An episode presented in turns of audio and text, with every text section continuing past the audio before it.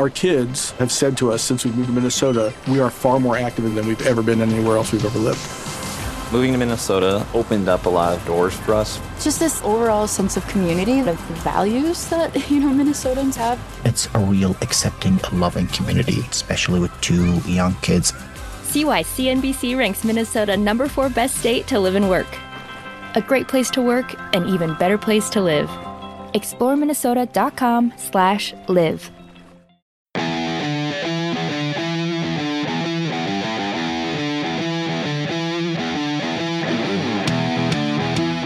I'll leave you with this with Dustin Chafin. Thank you for listening. I'll leave you with this.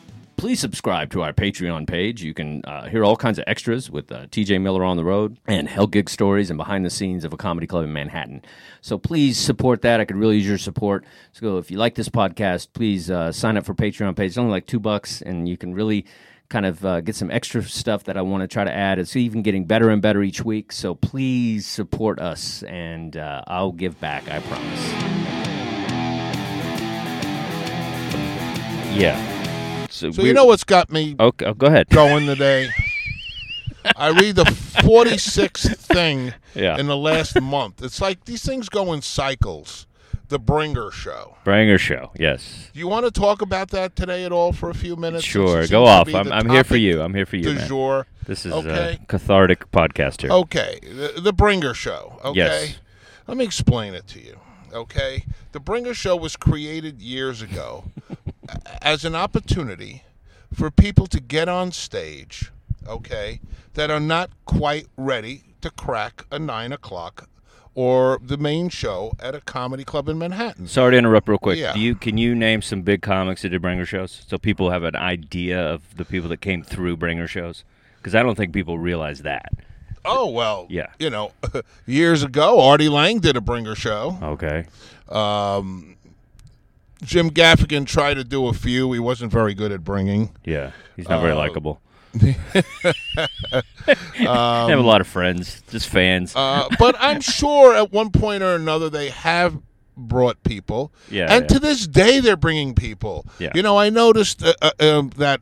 Well, I can name tons. Like they have Pete Holmes, Yeah. like Nate Bargatze, Yeah. you know, just pretty much anybody. Jim, Ga- uh. Jim, Ga- you know, Jim Gaffigan. He does town halls and the Borgata Casino Yeah. and big casinos and stuff like that. If he couldn't bring because of his name, Yeah. would they be paying him whatever money they pay him to do a show? No. So on some level, you're always bringing. Okay. Yes. Now to uh, counter this argument that.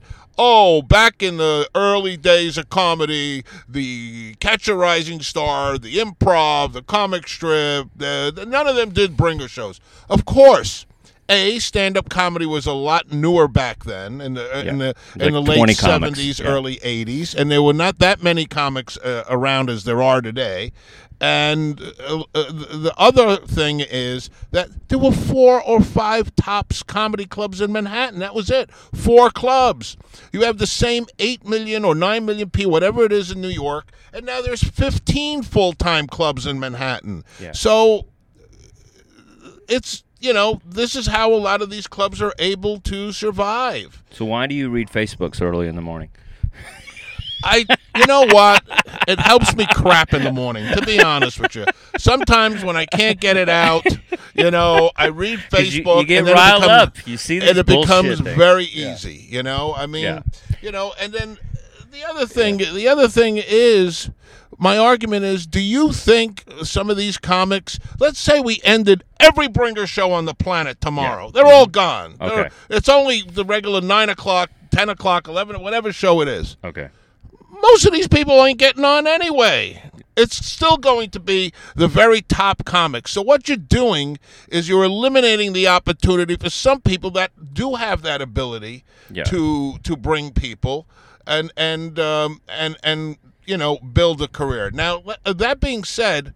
There are other ways to succeed in comedy. You don't have to do a bringer show. There are internships. There are, uh, you know, uh, open mics, and just do it that way. But there are people that But are, why, why do you think people get like comics? There's always once a week somebody's trying to diss on- because on it's the Bringer Show. always someone who can't bring. Okay. you know, right. you don't hear the people that you know work at a law firm or work somewhere where they have a lot of friends and can bring people. Well, what's the best like um, path to like you know becoming becoming a professional comedian. So, what what take me through that? If you if you I- had to like lay it out a little bit for Yeah, somebody, sure. what would I you say? think what would you say? You, it's, it's like military. It's, it's like planning a military uh, incursion into somewhere. You plan. You know, we use our navy, we use our air force, the Marines, the army, and you know. Get and the we- Coast Guard. a, a Coast Guard. We attack the. Yeah, I don't want to get anybody angry at me here today. And we attack it from a number of different angles. The same way with making it as a comedian. Do your open mics. Yeah. Uh, um, intern where you can. It's like Art of War, yeah. Yeah. Produce your own show if you can. And if there's one weekend where you have 10 friends coming for a reunion and you want to perform in front of a, an audience at a, a, a comedy club, that's another one. But if you're only using the Bringer show, of course you're going to run out of friends for a while. I, did. That's how the Bringer show got started. I just think it's so petty to just like you know go after something in the art form, whether it be something that you don't agree with or something you feel you've grown out of. Like, who cares? Like, why are you coming at something that is you know helping Well, the art it- form in a lot of ways that people act like it's not, but it course. is. Uh, You know, But I don't understand why uh, people do comedy go after it. clubs make money on uh, on. Of course they do. Well, they have to but pay that's the rent. Hey, Yeah. Let me explain one other thing. A little dirty secret about New York comedy. There's 15 comedy clubs in Manhattan. If these comedy clubs were not doing some form of new talent showcases, 10 of them would be out of business. So the same bigger comics that are complaining sometimes about the uh, the Bringer show, they would not be getting as many spots because there wouldn't be as many clubs in New York. All right, well, let me help your blood pressure for a minute. I'll talk. No, okay. it's all right. You know. So here's the deal. Here's how I see where comedy is going. And when I'm on the road a lot, and when I'm on the road, I'll talk to people, and it's really funny how people think that certain comics, you know, are kind of draws and whatnot. And there's a lot of guys in New York, and I don't want to, you know, list too many names, but a lot of them are passed at big clubs, downtown, uptown, midtown. Guys that you know, Comedy Central specials and late night appearances, and none of them draw on the road. I agree. None of them. There's guys that you think is your favorite comic, and you think they're doing great, and they just dropped a special, and they're not drawing on the road. we in the business make a lot bigger deal about comedians. New York City special. New York City, uh, and and we in the business tend to make a lot bigger deal of, of people uh, than than anybody yeah, there's very few household names. Exactly. I'll give you an example. You know, we have a street team in Times Square. It's nowhere near as big as it once was. That whole thing is sort of dying off. And by the way, the guy who's talking about Tina Fey and, and he doesn't work for me. He's the bane of every She's com- never done stand up. Never done stand up comedy. In this day and age, check a website for the official lineup. It's I agree. every day on our I agree. official lineup. Yeah. This guy does not work for me. He doesn't work for Stand Up New York. He doesn't work for Dangerfield. or Any team that's involved in New York comedy Okay. doesn't involve.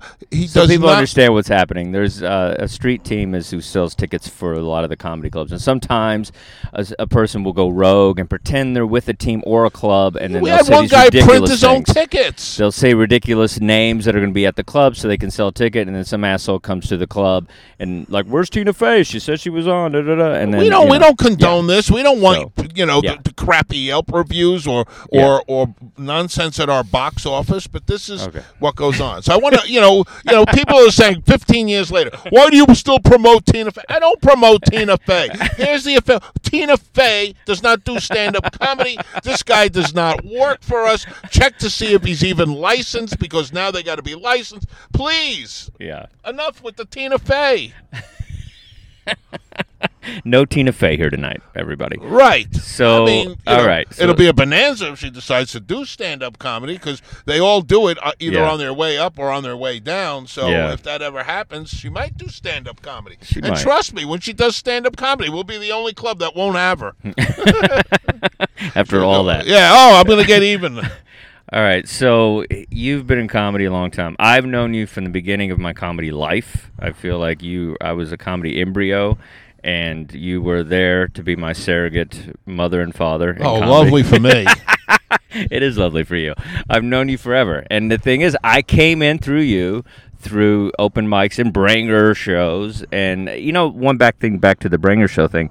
I think you do bringer shows until you run out of people, and then when you run out of people, You find want- another you find to do. another way. You elevate yourself to another level. Whether it be like you said, running a show or you started little rooms. I and did start. Well, before that, I cleaned the toilets and That's did whatever it You took. interned, you swept, barked, swept you- the stage, whatever. People don't do that anymore. Is that exploitive on my end? Maybe it is, but it got you a, a It's career not. that lasted It- you. You, it's- you put in two or three years Yeah. of doing that, and you got a career that's Yeah. you. Wouldn't- I mean, the New York Times. I don't mind that. Shit. if you want to have a career in journalism, doesn't the prestigious New York Times use people as interns? I have never been happier than cleaning a toilet and doing five minutes, and I've been doing this. That's right.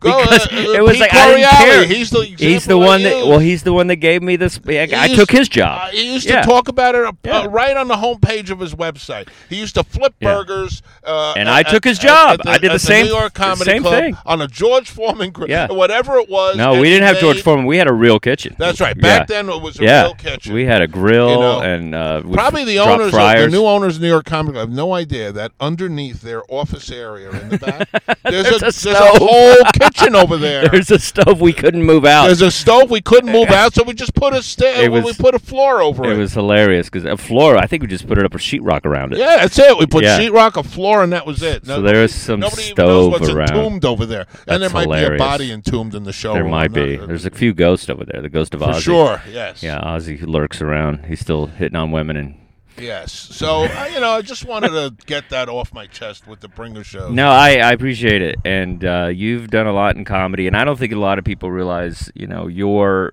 you know, kind of background in comedy, and the, the people see you as this club owner, and then they see you as this guy that gripes and complains when people come after certain like new talent shows and stuff. But you know, you've done a lot in comedy. You've you were a comic yourself. You worked the road. You did uh, the evening at the. Improv.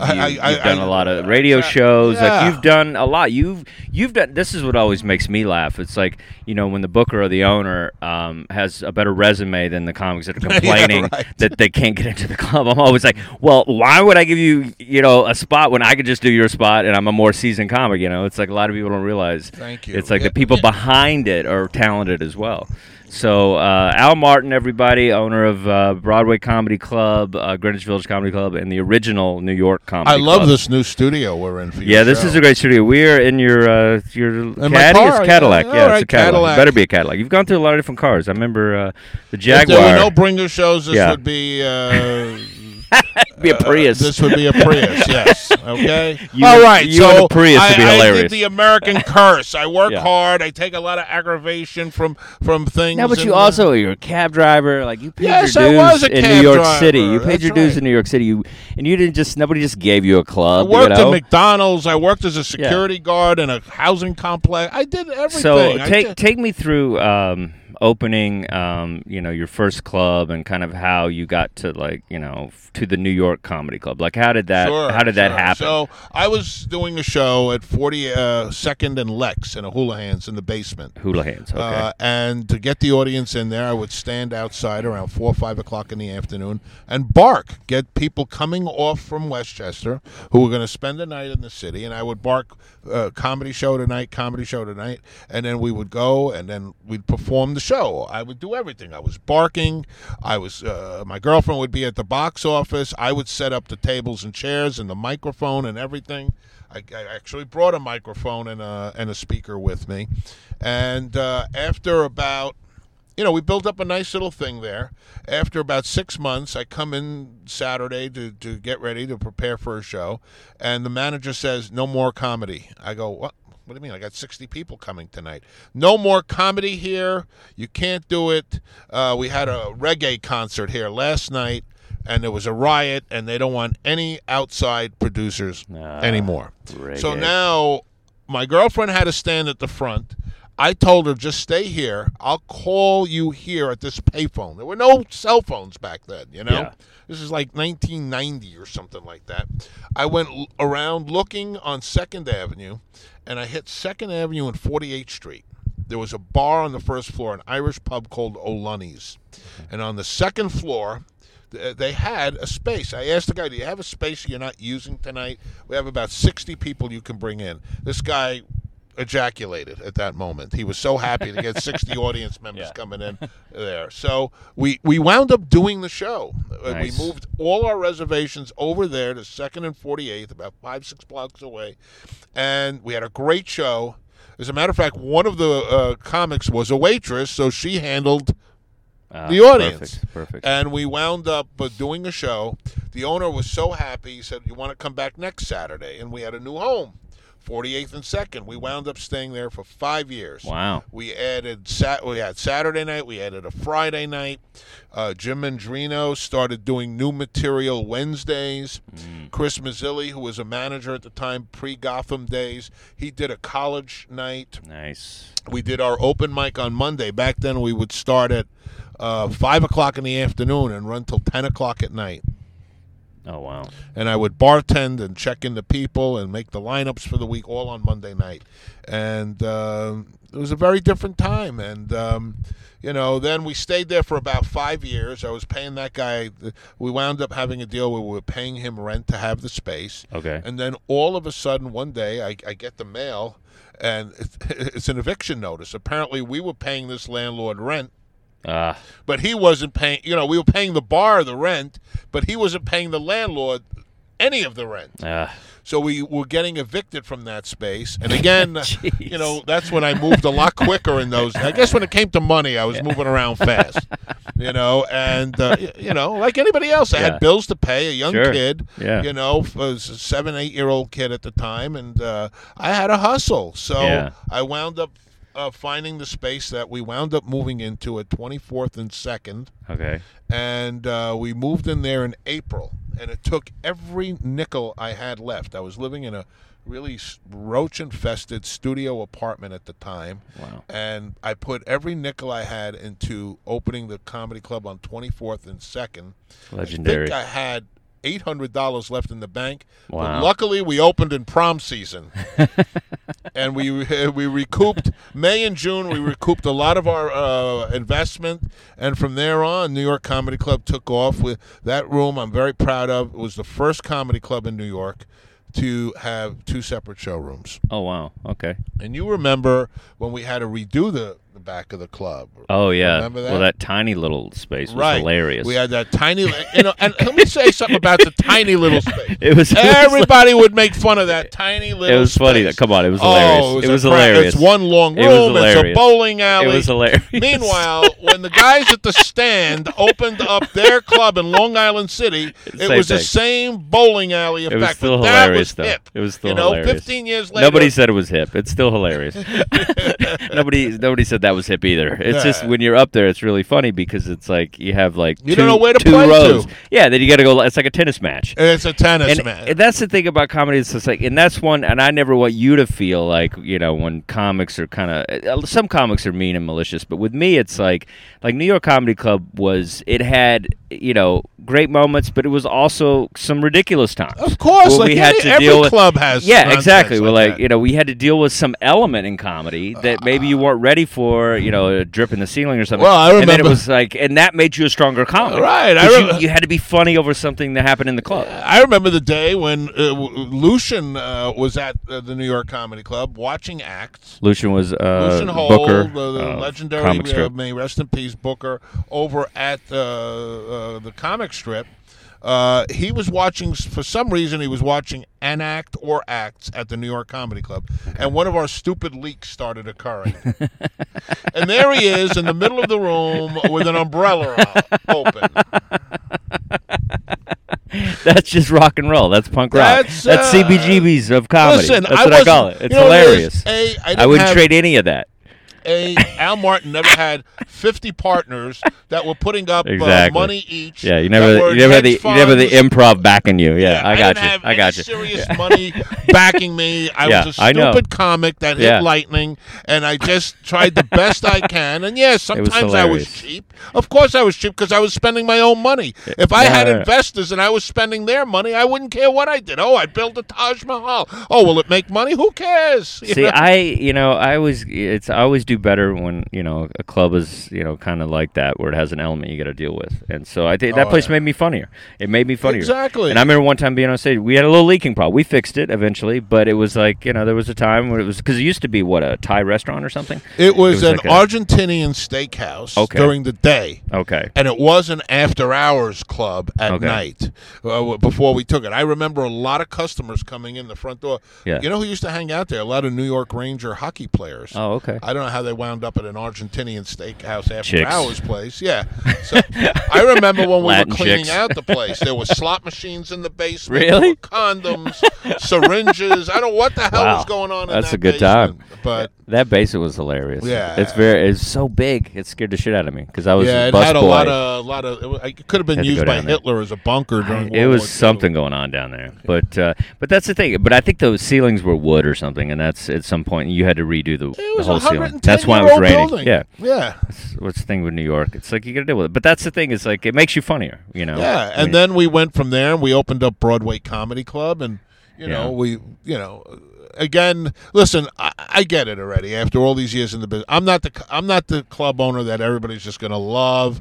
They love to to rag on the same, no- and it's not even creative stuff. How many times do I have to hear that the basement looks like a cafeteria? We know that already, but is it a cafeteria that's packed with an audience whenever you come in, and you could get to work out your But material? you've you've shit on places sometimes. Of though. you get it. You're a comic. You're a comic. You get it. I, I think you can't. Yeah, you can't get mad at that. You just get mad at you know people that are just like mean. Which I, that's how I feel. If you're mean, you come at somebody who helped you. Then Well, that's a whole nother thing. I mean, that's a whole nother thing. What does know- affect you? But the things that comics say that that really affect you. Oh, like, Like- for instance, you know when it really bothers me? I can understand if I'm not booking somebody. Okay. If I'm not booking somebody and then they get they say comments about me, that's to be expected. Sure. But there was a comic, I'm not kidding you, when we first opened the Broadway Comedy Club, back then it was at the improv, you know, we were giving a, a particular comic uh maybe 10 s- 15 spots a week paid all paid spots and we were paying the same as everybody else you know it's no secret what comics are pretty much getting paid maybe the seller pays a little more than everybody but everybody else we were paying the same amount Only because you opened up next to them. right well that's years later that's uh, Al they were Martin- paying the same before. Yeah. They were. Yeah. But- but you the- made them, but you you made that club better than it's ever uh, been. Yeah, of course I did. We'll get to that in a couple of minutes. I made the all all you guys that are getting 600 spots a week at the cellar, Yeah. and you're running from uh, the black pussycat to the to the to the underground cave or whatever wherever you're running to back and forth thank me for it Yeah, okay absolutely. because the owner of that club was so upset with me okay that he just started opening up rooms because Yeah. he's blaming everything on my street team Yeah. all right. so, um, yeah. So this one guy, we're giving him 15 spots a week, right? If you know, I'll name names. I don't care. Yeah. But we were giving ahead. him I don't 15. care. He gets on his own podcast Say his name. and.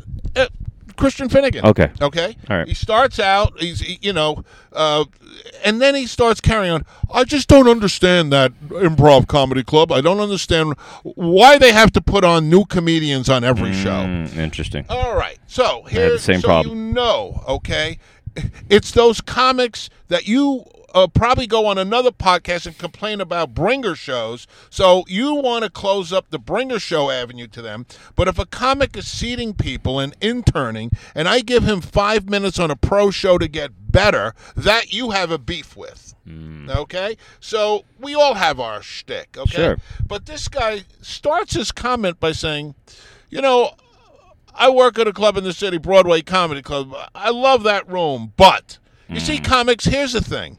Whenever you say something and you get to the but, just lose the thought because it's never going to be good Yeah. for you. It's never going to do anything good. And he then goes on to trash the room because we're putting on some newer comics as well. Yeah. Uh, God forbid we should have an opportunity to develop some new young talent, and we give them that opportunity, and they're not bringing anybody. So now Yeah. people have a complaint with that. Well, it's the weirdest thing because I had the same situation because you know I book and you know run your other club in Greenwich Village, and it was just like he you know, he had a problem with that club because the same thing. He said he just felt like there were too many young comics on the show, and it was just like, what is wrong with you? Like, Those were you ever a, were you ever a young comic? Yeah, those And young comics are at the exactly. cellar. It's like they're all past at the cellar, and it's like, and the funny thing is, is his wife opened a Yeah, that's comedy what I was just going to say. Isn't his wife doing a and show? it's all new comics. Yeah. like it's all new comics. So I don't the understand hypocrisy that I don't goes on in understand that this at all. business. Oh, so by the so the other part of Yeah. that story and how I got to that particular guy was he then started complaining. You know, Al, your street team is using my name to sell tickets Oh, at, at, at at the Improv Comedy Club. I said, Christian, if you want, let's take your hundred dollars and I'll take a thousand dollars out. Uh, okay, and my thousand to your hundred. If we ask twenty-five people in Times Square who Christian Finnegan is, I guarantee you, no, eighty percent of them won't know who you are. Ninety-five. 95. So there you go. So, I mean, it's like, yeah. Here, another perfect example of hypocrisy. Uh, Lisa Lampanelli. I like her. I was there in the beginning. I saw her, one of her first sets ever in Connecticut. Okay. And she invites me down to the Friars Club one night. And she says to me, uh, Al, I'm doing a symposium with comedy club owners and, and, and people like that uh, uh, to, to give their opinion Oh, on no. how to start in comedy. Okay. Would you come down and do it at the Friars Club? And I was a member of the, no, I was wanting to become a member of the Okay. Friars. And I said, Of course, I'll be glad to do it for you. I do it. She hugs me afterwards. A great, it was a great session. Everybody picked up a lot from it. Two weeks later, I had my application in at the Friars Club to join. My sponsor calls me up and goes, Did you ever have a problem with Lisa Lampanelli? What? I go, no, why? She's on the admissions committee, and apparently she's holding up you being allowed to join the Friars Club because you do bringer shows at your club. Oh my God! The Bringers back to. Again, the to the bringers. I go, okay, let me explain something That's to you. That's insane. Okay, let me explain to you about bringers, okay? Caroline Hirsch is a member of the Friars Club. Yes. Let's go, let's take the dirty little secret about Caroline's. Everybody, I'm going to expose it for you, okay? Sunday to Thursday, they're 90% of their shows are bringer shows. Yeah. And they put on a couple of people to sprinkle it to make it look like a pro show, but they're bringers, and the majority of those people are being asked to bring eight to Absolutely. ten to fifteen people. So let's cut the nonsense out. Yeah, okay? that, that headline series you think you're oh, doing. the headline Yeah, series. the- oh, you know what? We got a dead Tuesday. You never see the headline of series on a Saturday night, do you? You don't see it there because you got Attell or you got David Alan Grier. But when they don't get those guys on a Tuesday or Wednesday, it's the headliner series. when Al Martin does it, it's a bringer show. It's a crappy bringer show. Okay? But when Caroline's does it, it's the headliner series. Get to see your big fat puss on the door of Caroline's on a four dollar poster. And you want to know That's hilarious. sometimes a little angry. Okay. Well, you know, it's like it's, but that's the thing is, it's like eh, you know, let's Lampanelli. It's like that, like that kind of shit is Why ridiculous. would you do that to me? I, You know, heard what I- to her though, right? Now Huh? she's now she's like you know she had all these crazy videos Yeah, online, no, and I don't now know. she's a know, I don't motivational I speaker. don't, I don't think I have an issue with her, but you never I don't know. have an issue with You her. never know who you're at war with at any Yeah. one time in comedy, and you know. Just uh, be straight up. Like, uh, you know, I think you and I are pretty good, you know, at being a dick to who we want to be a dick to. Oh, And then, like, we're not necessarily hiding the fact. Oh, And it's like, don't, but don't pretend to be my buddy and then do something like that. Yeah, give you another one, Dov like- Davidoff. Oh, here we go. I'm on I'm on West Third Street. Remember that brief period of time when we were running the Boston Comedy Yes, Club? Boston Comedy the Club, yeah. last few years, Yeah, yeah, yeah. before they finally sold the building. It was actually good the last few years. Yeah, we had a lot of fun. Yeah, we actually turned it into a business. we did. We was turned it around. Yeah. Yeah. so the Boston Comedy Club, uh, we were running that, and I see Dov Davidoff outside one day. Al, how are you? How's everything? I, I, I, I, I gotta stop by and do your show and blah blah blah. I mean, the guy couldn't have been any nicer and any friendlier. I find out three days later he's at a meeting of the Comedy Coalition. Remember Ah, that? Yeah. And he's trashing me. Al Martin is the worst thing in the world. Blah blah blah blah blah. You know, uh, Yeah. I- I- someone had a recording of it and they played it for me. I couldn't believe it. Here was the fun. This I don't know if you know this. Yeah. What I did at the coalition was the funniest thing ever. So, um, so we were we were running the Boston, and the things with the Boston is we weren't we weren't getting the drinks. Right. You know, so we were. I mean, there was Right. really no money coming in, and Barry Right. Katz, you were. I don't even know why you were doing it because it was like you weren't really getting much off of that anyway. No, I wasn't getting Yeah. anything out of it. Yeah, it was a it place to put put comedians that had yeah, raised up our ranks and give them Exactly. a reward. and it was good for me. I got cut my teeth in the whole comedy Yeah, thing. you notice the theme, folks. Yeah. Work with Al Martin. Work for Al. Martin. Maybe it Takes care of you may- later. Maybe there's an advantage in it to Al. Martin. Of course there is, but there's an advantage to you. You make a career out of it. Absolutely, but uh, but yeah, I just oh, I'm getting all riled up thinking about that stuff. I know I'm toxic, right? You're not toxic. It's just No, like it's it's, the truth, though. It's the truth. you know, it's like when Al Martin Oh, does oh, it. oh! Here it is. Let me go back. Okay, so I'm at the coalition, right? So I walk in, and it's like uh, I'm the one representing Boston or whatever. Right. And uh, so I walk in, and it's it's Colin Quinn. It's like it's Russ. Meneve. It's no, it wasn't Patrice. No. It was Ted Alexandro. It was those kind of guys. Oh, and, Russ and then and then it was like and then it was Tom like and then it was all these comics that nobody had ever seen. They were just trying to latch on and be a part of this scene that they're Right. not even into yet. So I walk in and I look at Colin, and I look at all the other guys, and and then they they said um, Dustin Chafin's here to speak on behalf of Boston, and I looked at it and I go, I'm sorry those development deals didn't work out. that you guys are petty over twenty dollars, and I said, let me tell you something. Boston does not get the booze, so we're not changing our money because we don't get the booze. If we get the booze, then we change the money. We don't make that much money, and then everybody was like, oh, okay, and then it was And then, done. then they cut out Yeah. like Delilah in, in, in the Laugh Lounge. Delilah. Oh, they gave her a pass My because ex. she's in, her room was in the middle of nowhere. So you're rewarding failure. I see what you mean. you know, someone's failing in the business. You know, in the middle of nowhere. Let's Yeah. reward her because she's okay, because she's not booking the right kind of lineup. Right. Yeah, but uh, yeah, well, she did. I mean, that that club's down. That went under. Like that was my ex, and we were supposed to open that club together, and then we broke up right before by, right before she opened it. Yeah, I'm sorry she has to be in the middle of the Al Martin crossfire here. I- It happens. You know, listen, I don't. She was a waitress early on. You took care of her, and Yeah, then she learned from you. They all learn from you. They and all then, learn from then me, they and then they open their clubs, and then uh, you know they get on the side while everybody badmouths me. you know. I'm the devil. Yeah.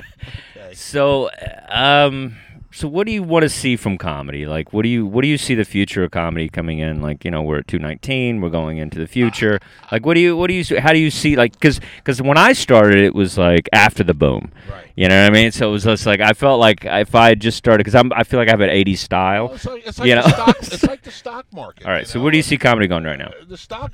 I'll be honest with you. I'm I'm very worried about the future of stand-up comedy. Okay. You think it's going to be a lot of like people just watching it at home or streaming it, like that kind of thing? I or- think people still want to go to watch stand-up comedy live. Yeah. I, I, I, I think there's just so many comics that should not be doing it. Okay. You know, I mean, they're just so, you know, I get people now, and I guess we were complaining about this when we were all starting out. Like, I, I'll never forget, I, I did a set and I got a great laugh, one of my first sets. I watched that set like years later and I cringed. And Yeah. I can't believe anybody should have thought I, I, I, I should be on a stage. But always remember when you approach a club owner and mm-hmm. you say to them, I want to work your stage, okay, and you need to put me up because I'm great. Look at my current lineup and tell me who am I supposed to take off here? Am I supposed to take Marina Franklin off, or Well- am I supposed to take Mike Vecchione? Okay, well, let's back up a little. Brian McFadden or Dustin Chafin. Okay. I mean, So, what is the best way for? Let's say, okay, uh, let's break it down. Okay, there's let's say there's a guy who maybe he cut his teeth on the road. Maybe he's been working a little bit. He's more of an established person. He's not a brand new open mic kind of comic. So, wh- how does this person like that approach you? uh, no, no disrespect intended. He's been working like Texas and Oklahoma. Yeah, or like Now firehouses or Long Island, or you know, a No, guy that a guy that knows what he's doing. How does a guy that know what he's doing, or a woman, like how do they approach you? What's the best way? I'm still of the opinion that there are really two kind of acts in the world. You know, uh, actually three. You Okay. Know, one is what I call the the the city act in Manhattan. They, Okay. They know how to play to a New York City or a Los Angeles Yeah. or a big city crowd, Philadelphia, Boston, whatever. Yeah. And those guys have their their thing. Then there are road comics who are never they could be the funniest guys in the world, but the stuff they're talking about ain't gonna cut it with a New York City type of audience. That's true. You know, you can't succeed talking about a rocket ship flying out of your ass, you know? I mean it's just not gonna work. Yeah. And then there's the third comic that can really kind of inter interweave on both, and they can do both. And that's me because I feel like you gave me an opportunity to get so many city spots, and then let me have the, you know, you let me leave and do stuff. So on the road, so it's like, like yeah, I think you need to don't be, you shouldn't be, you know, lost out on the road. But I'm talking about, I'm just saying like, okay, let's say somebody that does know how to work the city and the road, like how do they approach you? I'm talking about comedy etiquette. I think the best way. What's the best comedy etiquette? Don't etiquette? inundate me with your videos. Don't Okay. inundate me. Comic reference. Comic reference. Someone that's working for me already. Because That's what I say, too. comedians very rarely will want to give a recommendation. They want to put their name on just anybody. They don't want to put their name on just anybody, you know, and um, they very rarely do it. I mean, if I take all the guys that I've known and worked for years, very rarely will they come to me. And when they do, it's usually a home run. Yeah. The act is usually a home run. They they they you know hit me with good people, you know, and so that's you know sit there all day long and do your videos and whatever. The really the way to get me to pay attention is get someone that I respect and have them. You know, are you getting my good side? I am. least? I'll give you good side. Um, I love how you have your sunglasses looking- on. looking I love a how you have your sunglasses you're looking a while for that good side. I don't blame you. I, I haven't looked in the mirror, so All it's going to take a while to find. Would you act side. natural? We're talking about comedy etiquette, you know. Right. So, the let's do that again. The comedy etiquette is basically do um, you know get a recommendation from a top comic. That's always a great start, and make sure you could do the time that you're advertising. Don't tell me you could do 20 minutes and you're doing you know because when a comic says to me I do a great 20, that means he does 10. you know? So true. And when they say they do 40, they do 30. You know, they never do as much as what they think. And don't and don't think I haven't heard every nonsense thing in 30 years in comedy. I've heard everything. I know all the nonsense. So don't try to get over on me. I know what I know what what's going on. You do. You have that. Uh, you know, you have that comedy history that people yeah, don't. got cameras all over the place. I can see who's la- who's getting laughs. I know Yeah. who's getting laughs and who's not. And You have the audio too. that's always that's always the thing. We're always like, is that got audio on the camera? The green room is always very funny watching people pacing people that you, Yeah. you know have 17 TV credits and they're Yeah. wonderful comedians Sure. and they're pacing back and forth like you know this audience out there is going to be their last one oh, I don't care. I don't care how long I've been doing comedy. I've been doing it over twenty years, and I still get, I still get the nerves. I still get Of like, I, I, I get, I get excited and weird, and like, what's going on? I get away from me. I need music. I need a coffee. I need. I have all this whole thing I have to do. I did a weekend last year in Atlantic City and I was a nervous wreck uh, you know preparing for it but then it went well when I got up there as a matter of fact I was surprised that people that have been doing it all the time were not doing as well I think Yeah, this- yeah, yeah. I think a lot of young comics are getting a, a pass nowadays from somebody Yeah. who's telling them or convincing them they're that good. We've settled for lower standards in well, comedy. I I agree. I you know I've uh, this is this is funny with me because it's like you know you know running your clubs and stuff. I feel like it, my statement is. I don't care if you're an asshole. I mean, I don't want you to be an asshole, and I want you to make sure you show up on time. Make sure that you don't like, you know, toxic. You're not toxic to the other comics. You're not a dick to the managers and all that stuff. However, if you crush, I will let you be a little difficult. If you're a comic that comes in and crushes all the time, I, I really will still I will not I will not not book you unless you're a complete asshole. Yeah. But it's like but but that's all you have to do in my world. I mean, I'm going to date myself with this analogy, Yeah. but like someone once asked the Yankee manager Ralph Houk in the 1960s, they go, "Why do you let in the early 60s, late uh, something like that? Why do you let Mickey Mantle take off?" Well, like he doesn't have to take batting practice. Hilarious. They said if you and, and and Houk said if you win three batting titles or home run championships or you're the triple crown winner and you're as good as Mickey Mantle, you don't have to take batting practice. Exactly. Same thing here. If you're a great comic and you're cr- look, the first and foremost thing is I do want my audience to laugh. Yeah. But if you're a person that can make my audience laugh and you're not really a pain in the ass, you come in, you do, you go up, you do your spot, you know, uh, you don't break chops in the place all the time. You don't make yourself like when I see you, I want to throw up. You know, I mean, then, you know, you you have the better chance to make it. But let's talk about crushing. Like, let's talk about what that is, and because it's like I, because I came up through you know New York Comedy Club, and uh, you know New York Comedy Club when you ran it was a- it was a different experience. It was more. You you kind of were as good as your last set sometimes. Like you really had to bring it in that room because it was oh, sometimes Oh, a difficult room. Yeah. Sometimes it would be late shows. Sometimes it would be you know very diverse, and sometimes it would be a little rowdy. And so you really had to bring it. And I remember following guys, you know, like Will Sylvince and like Pete Correale and guys that just really crushed the crowds. And it's just like Keith Robinson. Keith Robinson. You know, there's just like so many like good Todd comics. Barry, Todd uh, Barry, perfect jokes. Marc Maron, like Marc there Maron. was so many great comics coming thugh. I know all the time. Guys, you know, like, yeah, Attell all the time on your shows. On your shows, that people don't realize. Like you were giving Attell spots before a lot of people. He was a great Yeah. comic, and I Yeah. still think he's the best club comic around today. Absolutely. I don't want to say he's one of the best cl- uh, comics. Period. Yeah, yeah, yeah. He's definitely he still writes great Bill jokes. Burr, Bill Burr, Billy Burr back then. Billy Burr. yeah.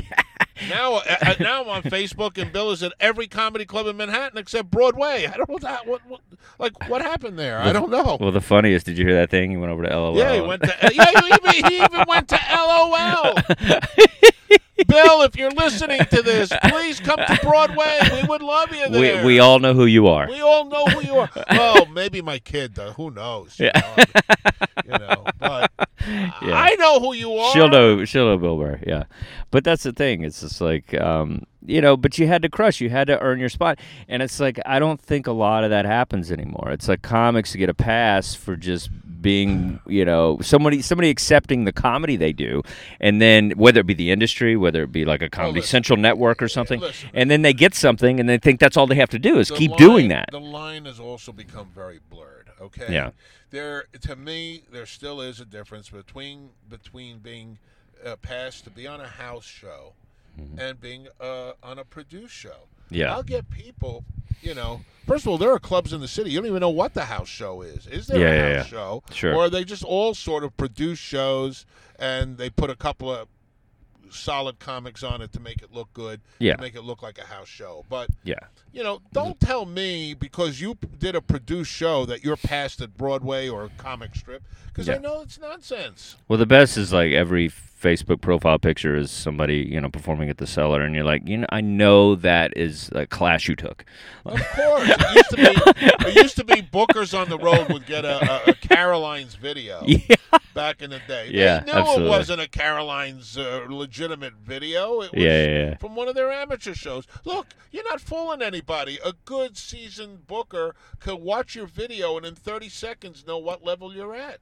Yeah, absolutely. And I think the it's tough one for me always becomes and as a booker you must face this all the time is trying to strike that balance between the people you know for years have done a great job for you. Yeah, you know guys like for me like wally collins and greg rogel and and um, you know brian scott mcfadden. These guys who've done great jobs. Like how do you mix in the newer people that you know deserve to get their shot also Yeah. without taking away from them that's, I that's think. trick Well, the trick is, the, well, the advantage you have with me, you know, being a part of your team, is that I'm in the trenches with these guys night after night. So I'm I'm at most of the clubs in the city and on the road and whatnot. So it's like I see. I see these young guys. I see guys that do well, and the thing is, is sometimes, you know, you don't see a lot of these guys, and I get to see them, and that's why I'm able to bring them into your fold. Right. And then we have such good comics over at Greenwich Village and you know Comedy Club because you know uh, I I will take notice. I'll see somebody at a club and I'll say, okay, you're funny and whatever. And I have a standard, a very high standard of comedy. And so it's like my thing is I'm a I'm a strong comic. So if if you're not a strong comic, I really have nothing to do with you. I don't care. Right. You know, I'm in a relationship, so I don't care about your boobs. I you know I don't like you know it's like Right, like They I don't. you you really got to yeah you got to sell me on your talent. Like it's not you're not going to impress me by how nice you are to me or how much you kiss ass and but there is something to my what I see in comedy etiquette is like here's my deal. When you come to a comedy club like you know you've let's say you're a young aspiring comedian and you really want to get on a show. First of all you know walk up to whoever's in front you know whether it be a ticket seller whether it be a manager whether just ask who's in charge and you tell them you're a comedian introduce yourself. And ask to watch the show Right. Nobody needs you in the green room. Right. Like if you if you if you're a young right. comic, just watch the show, get a feel for what kind of club it is and how Right. good the comics are, and just watch the show and learn from the comedians. And then you can edge yourself back after the show. Maybe ask, you know, hey, I'm a comic or whatever. But I hate it when comics like brand new, they just launch right into the green room area. They try to with their backpacks, their so nobody can get backpacks and their crap, and the- there's a waiter trying to get through. Like, just come on, just like Don't we don't need you. We don't need you. If we don't know who you are, then watch the show. Right. Like it's there's no need for you to be back there bullshitting and kissing ass because it's not going to help your cause. Well, and, and then I love the ones that send you uh, an unrequested video. You didn't Oh, ask my them to- God. you didn't ask them to send you anything. They right? will go to they my- send you stuff, Yeah. and then they hound my you. God. Did you look Oh, at my my, video? Not not like two, three weeks later, like a day later. Did you look at my video? No. Yeah, you know what? Forget that I have to order supplies for the clubs or book next week's shows or review the Yeah. lineups or look at the website. Uh, you know what? I'm going to put all that down for a person that I never asked to send me a video. And and uh, you know what? Uh, I'll take ten minutes and watch your video now. exactly. And And, I'm it's not- like, I'm not- and I'm don't hit my to be- Facebook. Don't hit my yeah. and people. I'm not saying that to be, you know, a dick, you know, and, and say, oh, he's real douchey. He doesn't have, because comics don't look at it that you're not watching their set. They're like, "Hey, can he take three minutes to watch my video? Not when you're getting 30 of those videos a, a, week, you know? No, I can't. Well, here's the biggest thing too. This is the this is my complaint since we're get- going off here. It's like my whole thing is it's not always on your time frame. So this is what drives me crazy. Is maybe I won't book somebody who's a pretty decent comic. Maybe they got an AXS TV credit. Maybe they're working. Maybe Right. they're decent at best. And maybe I do think they're kind of funny, but I don't think they're as strong as the as the roster I have. It's like then they get completely angry with me. Right. They ignore me. They eh, eh, I see them in public. They don't want to talk to me. And the thing is, it's like I, there's tons of people that And don't. two weeks eh, later, if somebody gets past at the cellar, you have one or two roster Yeah. spots that It- open up. it opens or up. Somebody moves to LA. or maybe I see that you've gotten funnier, Right. And maybe I see that you've gotten credits or whatever, and then eventually I'll move you in. But don't They- just like create this like you fuck you thing. themselves out of the game Yeah. themselves. They get so angry so quick, Right. and it's like, go fuck yourself. And I don't want to help you when you can't, when you're, when you won't even talk to me because I'm not booking you now on your timeline. I'm not gonna have anything to do with you later. You really have to learn. There's a little bit of like hobnobbing in this business. You got to be nice. And- and you got to be pleasant. I know you. You're not Yeah. looking for somebody to, to kiss your ass. No, You just it's like common sense, like any other business. just be nice. Yeah. Yeah. New lawyer Be in a law normal. firm, you Be don't go up fucking to the- normal. You're the new lawyer in a law firm. You don't go up to the, the senior partner and say, "Can I have the biggest case here so I can make the most money?" No, it But even if you do, but even if you do, let's say you're in the mailroom and you go to you go to somebody in another department and you say I'd really like to move up and let's say oh really you know there's not really anything in the department right now. You don't ignore everybody from the next couple of years because you didn't get the promotion you wanted. You know, it's like you still pay your dues in the mailroom. Right. You know, maybe go to go to class, maybe like get your degree or whatever it is in comedy. You know that you would get far as like your rank up, and then you you know then you move forward. Absolutely. I don't know. I just feel like it's just. Uh, Why do I feel I've turned this into me interviewing you? No, No, well, we're in this No, together. We're in this together, and we, We're in this together. A lot of this It's stuff you're not interviewing me. It's like it's just we. You know, you started with this like rant, so I'm gonna give you my rant. I'm Yeah. under your umbrella. Yeah. So yeah, people always say to me, "Al, why Yeah. are you ranting all the time? Yeah. Shouldn't you be happy?" You know, I'm a listen. I'm a comedian at heart. You know, Yeah. miserable. You know, I'm, you know, I'm less miserable if you Yeah. want to say say that, but uh, there's always something I'm going to be angry about. You know, I'm. yeah, it happens. I think You comedy's know, just. hey, some, you know, different things. Just like I, when I do it, it's like you know, lopsided or greedy or something. But when someone takes the same thing I do and they do it, oh, they're so hip. They're so it's so chic. All right, let me interview you a bit. Let me get back to you. So I don't want you to. I don't know how you are. Um, Yeah, so what's all over the what's uh. Who was the first comedian that you ever saw? Like when you saw like live comedy? Do you remember? Like who? Yes. Who was it? George Wallace at the comic strip. Oh wow. Okay. I went to the comic strip with a date. I must have been 19, 20 years old. I saw uh, the show was George Wallace, and Alan Colmes was on that show. Oh wow. Yeah, that was way back at the strip. Then I'd go to the improv, and uh, the same guys were working there. Um, who knows? I mean, I was at I was. Were you a good audience member? Were you a good laugher? Yeah, and back then, you know, they had a lot of musical acts, Okay. Especially. Uh, You've tried to do a little bit of that cabaret stuff yeah, yeah, at yeah, Broadway. no, we have a full room dedicated uh, Yeah. with it. But back then, they would they would interspace uh, like four comedians, and like there'd always be that guitar act. Okay. Yeah. Yeah, And when you were watching the comedy shows, did you think you were going to be a comic? Was that kind of why you went to the shows? You were just enjoying No, it. I always thought, you know, listen, I was always in the direction, or, or I used to do, uh, you know, fun comedy albums with friends of mine. Yeah. You know, taking off on the Robert Klein, George Carlin, uh, David Brenner. Back in those days, that's what they did in the early '80s. They made little albums, Yeah. and you know, um, I was really into that stuff, and uh, but I never really ever thought I was going to be a comedian. I, I was sort of like was geared to either a lawyer or a businessman. Okay. Gotcha. And I guess I became a businessman that was a comic. So it kind of all came out in the end of the day. Absolutely. Do you have uh before we go? Do you have like any like crazy road stories or anything? Do you remember any? Uh, being- yeah, well, what do you I- have? working with Bob Golub. You know, Yeah. back in the I would say mid '90s, I was wearing this hideous hairpiece. You know, because I was in my early 30s and was losing my hair, and and that was before the era when you know bald was kind of you know Michael Jordan brought it all out. Did he? Yeah, I think he was the big hero for the bald guys. You know, uh, before then you were bald, you were screwed. You Yeah. know, and so men were doing ridiculous things like getting hair weaves and stuff like that. And I got this really bad hair weave, and I used to work the road with Bob Golub a lot, and Bob used to tell me, "Stop." Wearing that stupid thing, you're not fooling anybody. and I wouldn't stop with it. And one night I had the damn thing off. Yeah. and I woke up the next morning to put it on and it was all gooey. Oh no. You know what Mr. Golub did. Oh You no. only guess, Oh right? no. He had a rough day at the bar after the show, couldn't meet anybody, and he used my hair weave as an orifice, I guess. Oh, Wow. And The old, the old. I- jizz in the hairpiece. I couldn't use it, and I still had Yeah. two shows to do Saturday.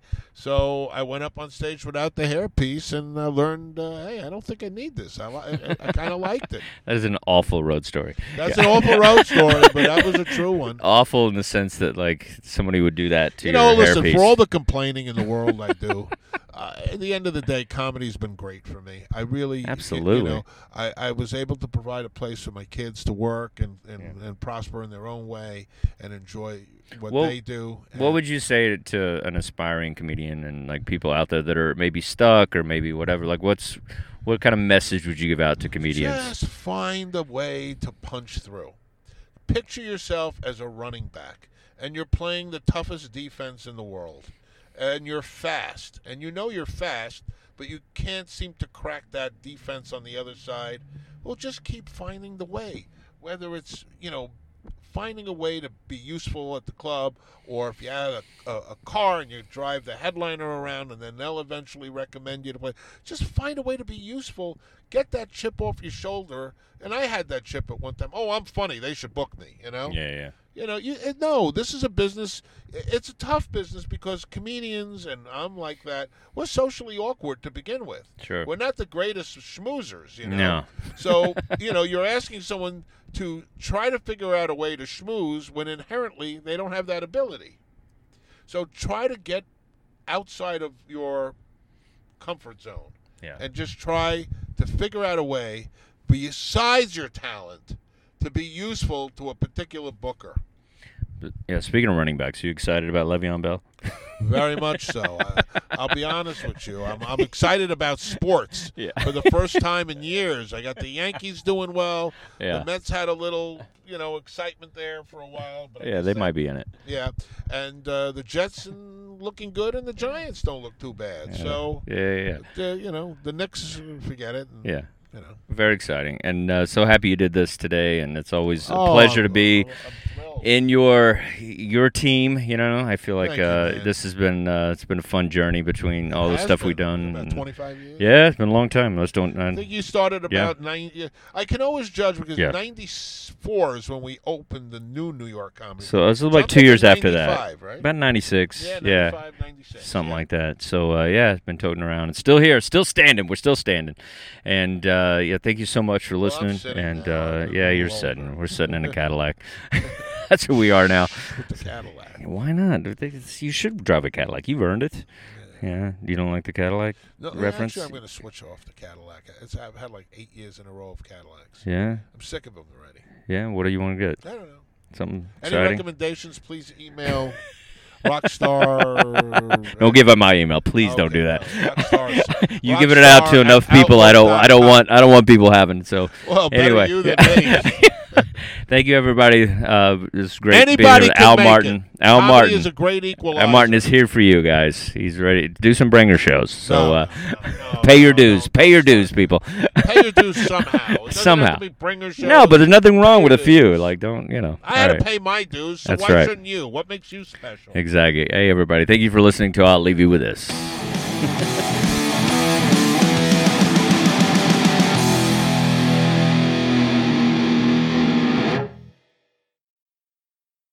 Our kids have said to us since we moved to Minnesota, we are far more active than we've ever been anywhere else we've ever lived. Moving to Minnesota opened up a lot of doors for us. Just this overall sense of community, the values that, you know, Minnesotans have. It's a real accepting, loving community, especially with two young kids. See why CNBC ranks Minnesota number four best state to live and work. A great place to work, an even better place to live. ExploreMinnesota.com slash live.